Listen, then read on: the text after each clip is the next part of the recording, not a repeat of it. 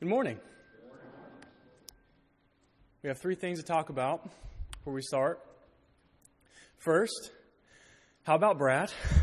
Um, I just want to tell y'all if I got shot in the leg on Tuesday, and we have Dennis and Wayne out of town, uh, as, as they are today, then we have two options for the sermon today. Number one, we have a singing service. and number two, we have a hospital bed, and I get wheeled up here, and y'all might be up. That is insane. I don't know how he's, how he's leading singing today, but it's awesome. Second thing, and it pains me to do this, not the first part, the second part. So, the first part, thank you to Joanna Moore for all of her work yesterday on the hobo stew. Now, the second part that pains me is also thanks, Mike. oh, man. It, it hurts to say something nice about a Tennessee fan. Um, sometimes you have to work to find something, but I guess he worked hard yesterday. So, third thing, and speaking of sports, I'm a Braves fan. I just had to make that known because um, right now we're looking really good, and so I mean, I just I just needed to, to say it before we hopefully win tonight and win the World Series. I needed to make it known. Um, it's not, you know, I'm not going to put them on the PowerPoint or anything. They're not, they're not like Alabama level of importance, but it's a good time for me right now. Even though I am a Spurs fan, so NBA fans not looking too great on that. But other than that, it's a happy time. Now, speaking of happiness, we're going to talk about pretty much the exact opposite today.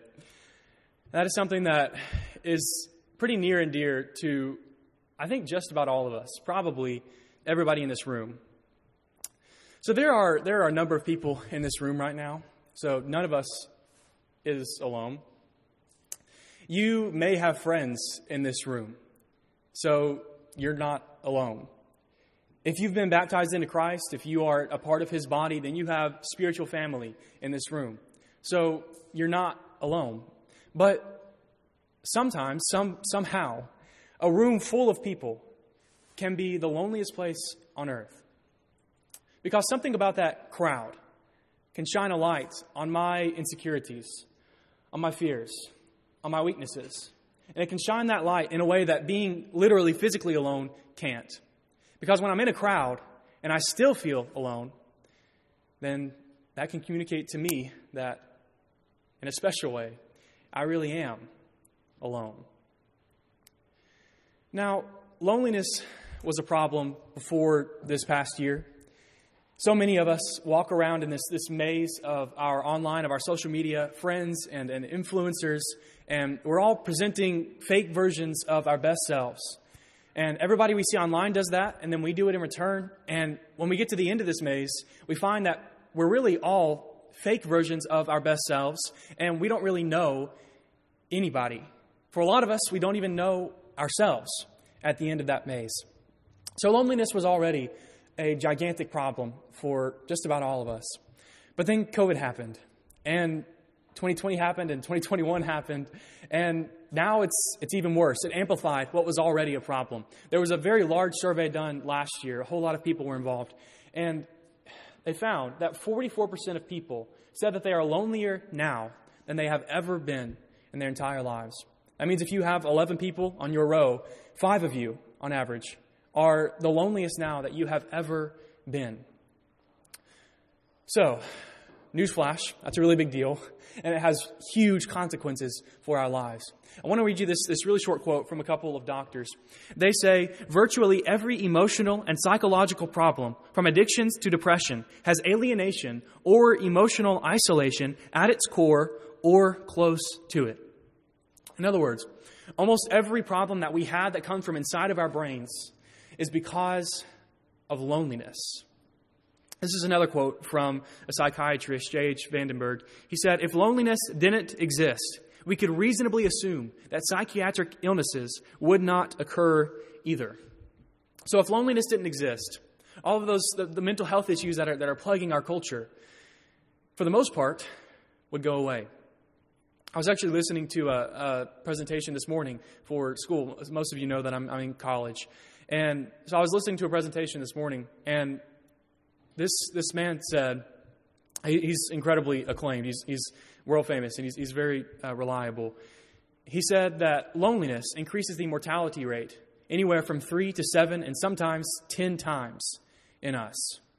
So loneliness has very real and very literal, not just emotional, but very much physical ramifications for our lives. So, if we are lonelier now than ever, and, and many of us are, then what does that mean for our society? And even more pressing for us this morning, what does that mean for your life and for mine? What does that look like in our lives? What kind of consequences does it have? Because we were made to live in community. That's part of what it means to be made in the image of a God who expresses himself, who is expressed in three persons, right? Father, Son, Spirit. So from eternity, God has been in community with himself, and then also he created us to be in a relationship with him. God is a communal God, and we are made in his image. We are made to be like him. So if God is communal, then we are also communal. We are designed, we are made to live in community. So if we're failing at that, and studies show that Americans have fewer and fewer close friends, every generation it's just going down consistently, then what does that mean for our lives? If God designed us to be the opposite, then why are we the way that we are? Well, I think we can say that when it happens like this, everything kind of just falls apart in our lives. And if you've, if you've ever been lonely, if you've ever been really lonely, then you know. Everything kind of just falls apart around you. So we're going to read about this morning about a man who was in that situation. And pretty much everything in his life fell apart around him. And then we're going to notice what God did to help him get out of that, and hopefully to help us do the same. So open your Bibles to 1 Kings chapter 18. If you're not already there from the reading, uh, 1 Kings chapter 18 is where we're, we're going to spend our time this morning. Also in 1 Kings chapter 19. While you're turning there, I want to read you the, the very first part of James chapter 5 and verse 17. James 5, verse 17. James says Elijah was a man with a nature like ours. In other words, Elijah was just like us. At least for me, it's so easy to read, read about these, these characters in the Bible and, and in my mind translate them as some kind of like super Bible character, right? Who, who never had any problems or pain or suffering. And, and there's, there are people who did things that we can never match up to. They're people who never struggled like we do. But James says, no. It's actually the exact opposite. He was a man just like us. Like Moses has nothing on me. He was a man, just like me. Mary has nothing on you. She was a regular woman, just like some of you. Elijah has nothing on us. He was just a man, like us. So as we read this, and we see some of the really cool things that Elijah does in this chapter, because there, are some, some super, super awesome things that he does here. We can't disconnect that from our experience because we also have some of the same kind of highs in our lives. And then, as we see Elijah go from maybe the highest point in his life to maybe the lowest point in his life, we can take lessons from that and then apply it to our regular lives from this regular life. So, 1 Kings chapter 18. What we're going to do is this morning we're going to look at the passage itself, and then tonight we're going to make some practical applications from the passage. So, this morning is the passage, tonight is putting it into practice. So, for a little bit of context, when we get to 1 Kings chapter 18, it's been about 100 years since David ruled over a united Israel. So at this point, Israel is a lot like our country was 150 years ago. It's divided between the north and the south. So you have Israel in the north, you have Judah in the south. The, the nation is divided in a land or in a way that God never wanted it to be. And at this point, Ahab is the king of the nation, and Jezebel is his wife. Now, if you know anything about Jezebel, you know that she is literally one of the worst humans who has ever walked on our planet. She is not good news at all. And Ahab is married to her. She's the queen over the entire nation. So, what, what have they done? What have these really bad people done for the nation? Well, they've led them away from Yahweh, right? The, the true God, the true and living God that we still worship today. And they've led them after Baal, led them after a false God. So th- this king and his queen are responsible for leading this nation away from God. And so Elijah is God's leading prophet at this time. Remember, that's, that's our guy who we're focusing on. He's the leading prophet of God at this time. And Jezebel has actually killed almost all of the other prophets. They're either dead or they're hiding in caves. And Elijah's really the only one who's still out front right now. And, and one minor detail that we can't forget is that at this point, it hasn't rained in the land for almost three years. Can you imagine if it, if it didn't rain in Arkansas for three years? I mean, if it doesn't rain for, for three months, we're, we're all like, we're getting out of here, right? It's not a good place to be in. It hasn't rained in the land for three years. And it's because of how evil they are. God is punishing them for their wickedness. But he wants to change that. He wants to send rain on the earth. If you look at verse 1 of chapter 18, he says, I'm going to send rain on the earth. But there are some things that has to happen before that can happen. The nation has to turn back to him. That's the main thing. So that's what's coming. But in between, we have this, this epic showdown. And so that's what we're going to focus on in our time this morning. We're going to have, uh, y'all know me, we're going to have a bunch of R's. We're going to have it alliterated. Uh, but the points won't really be, uh, we're just kind of dividing up the text. There won't really, uh, we won't take like application from them specifically. But if you want to write them down, maybe in the margin of your Bible, then feel free. So first, we have resolve resolve. We're going to start kind of in the middle of chapter 18 and go to kind of the middle of chapter 19. So look at verse 17 of 1 Kings chapter 18. When Ahab saw Elijah, remember Ahab is the king at this time, Elijah is the prophet. Ahab said to him, Is it you, you troubler of Israel? And he answered, I have not troubled Israel, but you have, and your father's house, because you have abandoned the commandments of the Lord and followed the Baals. Elijah says, you, you think this drought is trouble, Ahab? You think this, this little three year lack of rain is trouble? You think I'm your problem? I'm not your problem. The Lord God Almighty is your problem. And Ahab's about to find that out. Look at verse 19. Elijah says, Now therefore, send and gather all Israel to meet at Mount Carmel. All of Israel, the, the entire nation. This is going to be a huge spectacle. Elijah wants everybody here. And not only all of the, the regular people of Israel, but also, he says, the 450 prophets of Baal and the 400 prophets of Asherah. Those are two false gods who eat at Jezebel's table. So Jezebel's the queen, remember? At this point, she has her own special false God, and she has her own special prophets, false prophets, who help her to worship this false God. They're not in a great spot. When, like, if, if your queen is doing that, and you're supposed to be God's nation, then you're not where you're supposed to be. But Elijah wants those prophets down front and center. He wants them, he wants them at this showdown that's about to happen. They're going to play a major role in this. Verses 20 and 21. So Ahab sent to all the people of Israel and gathered the prophets together at Mount Carmel. So once again, the entire nation, you have all the prophets, we're all here in this one place. This epic showdown is about to happen. And Elijah came near to all the people and said, How long will you go limping between two different opinions? If the Lord is God, follow him. But if Baal, then follow him. He says, Pick a side. Notice how, notice how bold he is in this text. He's, he's commanding things for the people. He's demanding things from the people. He says, pick a side. Pick God or pick Baal. Pick one of them, but don't just stand right in the middle like Jesus says in, in Revelation, right? I, I, I, don't want you to be cold or hot. I want you to be, or I don't want you to be lukewarm. I'd rather be cold or hot. Don't just stick right in the middle. Pick a side. And Elijah says that here. He's in front of his entire nation, and he's so bold. Now, keep that in mind for when we get to the next chapter, because we're going to see a very different Elijah. Next, we have verse 22. This is ratio, ratio. Then Elijah said to the people, I, even I only, am left, a prophet of the Lord, but Baal's prophets are 450 men. Those are not good odds. On this side, you have one. And on this side, you have 450. Not good odds. And it's about to get even worse. But I think that God likes it that way. So we'll talk about that in a minute. But what, but what Elijah says in the, in the coming verses is he, he lays out this challenge for the people of Israel, and especially for these, these false prophets. He says, okay, so I'm going to take a bull on my side and an altar, and I'm going to sacrifice that bull to my God. And then on this side, on, on your side, false prophets, I want you to take a bull and also an altar. I want you to sacrifice that bull to your God. And then what's going to happen is we're both going to pray to our gods, me to the God of Israel, you to Baal. We're going to pray to our gods. And whichever one answers with fire from heaven and burns up our bull, burns up our sacrifice, then that side is the winner. So, pretty simple. We have 450 on this side, we have one on this side. We're both going to pray to our gods, and whichever God answers is the winner. So, what happens in, in the verses uh, that, that come after this one is that Elijah says, You can go first. He, he's a gentleman, right? He says, You can go first. You can have it. So these false gods or these false prophets are crying out to their false God. And they're asking him to send fire from heaven and to burn up their bull, to burn up their sacrifice. But he doesn't answer. Surprise, surprise, right? And so Elijah starts mocking them. He says, "Oh, um, maybe he's on vacation and he can't he can't hear you." He says, "Maybe he's you know maybe he's on the toilet and he can't hear you." That's that's that's what he says. He's mocking them. Maybe your false god's like you know maybe he just he can't he can't get cell reception right. He, can't you can't reach him right now. And so these false prophets get get desperate. They're running around, they're jumping around, and they literally take knives and they cut themselves. They're trying to get attention from their false god. They, look, they're saying, "Look, your prophets are cutting themselves trying to get your attention. Won't you won't you pay attention to us? Won't you answer us?" But, verse 29, the end of it, no one answered. No one paid attention.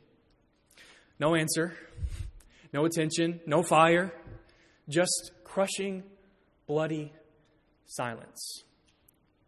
But then, notice what happens on the other side of this. This is talking about Elijah, verse 32. And he made a trench about the altar, as great as would contain two seahs of seeds. It's a really big trench. So he digs this hole. Like if we're gonna we're gonna use this pul- this pulpit as, as Elijah's altar, okay? So he's digging this this big old hole all around his altar.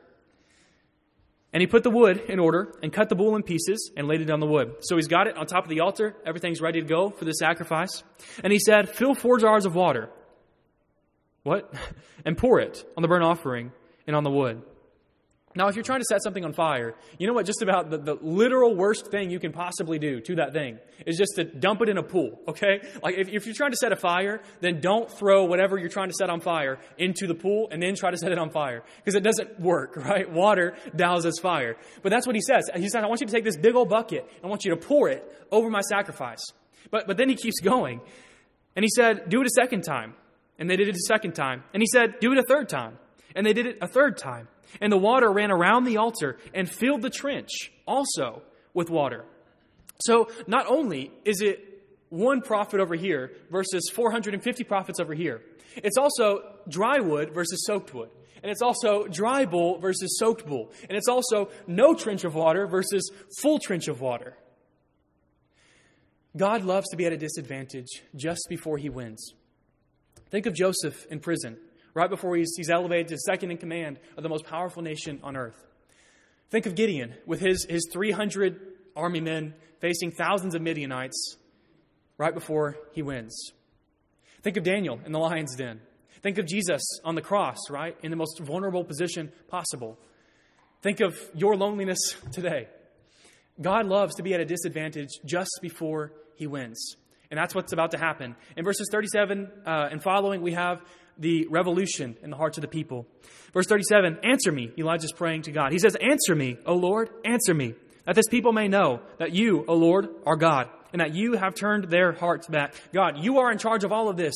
You rule. You're in charge of this, and I know that if you want to, you can answer with fire. Then the fire of the Lord fell and consumed the burnt offering, and the wood, and the stones, and the dust, and licked up the water that was in the trench. Everything the bull, the wood, the water, the altar, the stones, all gone. And only God is left. Verse 39 the people see this, and if you see something like that, you have to respond, right? They fall on their faces and they say, The Lord, He is God. The Lord, He is God. Well, they got that right. He is God. He's not just a force, He's not just a memory, He's not just a tradition. He's not just an idea. He's not just a portrayal of our imaginations. He is the living, active, fire sending, prayer hearing, idolatry destroying, sin hating, personal God. And he shows that here. And he creates a revolution in the hearts of his people. Now, at the, end of the, at the end of this chapter, we have Elijah's request. Remember verse 1 of 1 Kings 18? God said, I will send rain upon the earth. So that's coming. God's promised it, and God doesn't break his promises. So that's, that's coming. But there were some things that had to happen first, right? The nation had to turn to God. Something had to change in their hearts. But there's also something else that has to happen. Because God is going to make this, this fire or this, this rain the answer to persistent prayer.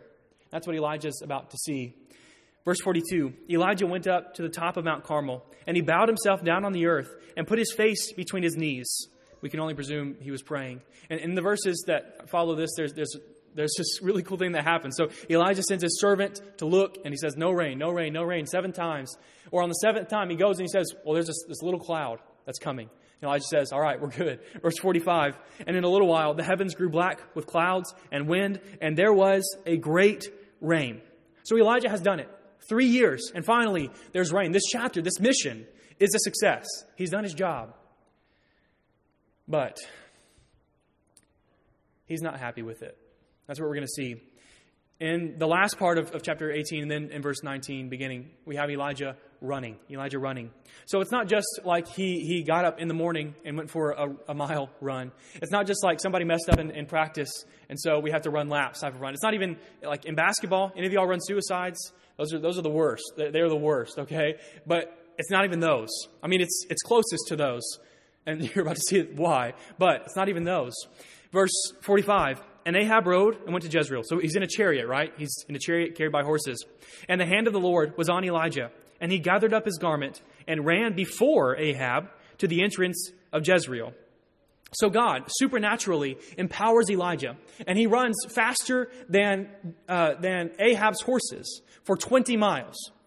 That's, that's the distance from where they are to where they're going, Jezreel. 20 miles. He runs faster than horses. God empowers him to do that. Now keep that in mind. Keep in mind all that he's seeing in this chapter. He, he's seeing fire come down from heaven. He's seeing the entire nation turn to God. He's seeing God supernaturally empower him to run faster than horses for 20 miles. But the problem is, he keeps running in chapter 19.